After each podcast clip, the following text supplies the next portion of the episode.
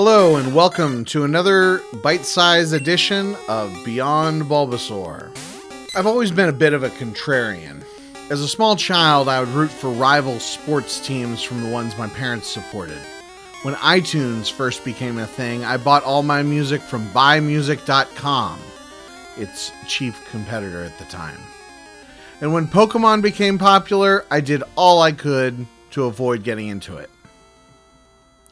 I first heard about Pokemon in late 1998 or early 1999 when a friend whose mother supposedly worked at Nintendo got super into it. Also, around that time, the cards became popular, and a first grader saw me playing Star Wars CCG. I was then in the fifth grade, and said, Star Wars cards aren't cool anymore. Cool kids play Pokemon.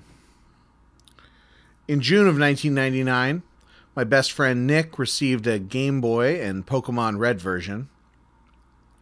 At this point, my Pokemon fandom was inevitable. Over the next six months, I went from, okay, we can get into the games, but I'm not watching the show or playing the cards, to, okay, I'll try the card game, to, I'm going to have my birthday party at the Pokemon movie premiere.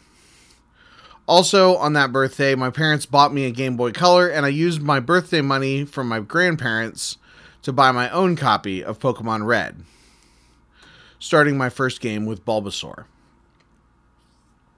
But Bulbasaur wasn't technically my first Pokemon. For a kid with no allowance, $70 for a Game Boy and $30 for a game was impossible. But $10 for a Pokemon card starter deck was much more realistic. The Blackout theme deck featured Squirtle and Hitmonchan on the cover, with Hitmonchan as the foil. So, really, from a certain point of view, Hitmonchan was my first Pokemon. Continuing on my contrarian theme, I've always loved the Karate Dojo. The idea of a gym where you end up earning a Pokemon instead of a badge is just so cool.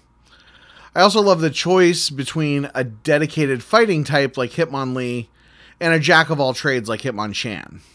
I've talked previously about the lack of certain types in Gen 1, so being able to learn a move like Fire Punch can be key in that game. I also love Hitmonchan's design. It sort of looks like a tennis player with boxing gloves.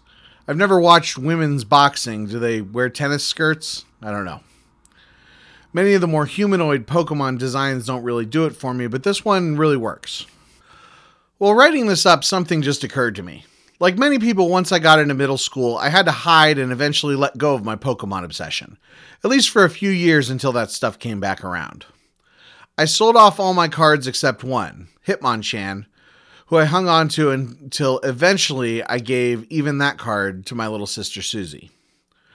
Aside from a few examples of picking up theme decks from Target to play against each other, I've never really gotten back into the card game. But I did obtain two people's collections. One from a friend from high school who wanted to get rid of his cards before going into the military, and one from my sister Susie. A minute ago, I stopped typing this script and pulled out the collection from the drawer. Sure enough, just under her Kangaskhan foil, at the top of her stack of fighting types, was my old Hitmonchan. How many elder millennial fans can say they still have their very first Pokemon? Not many, I would guess.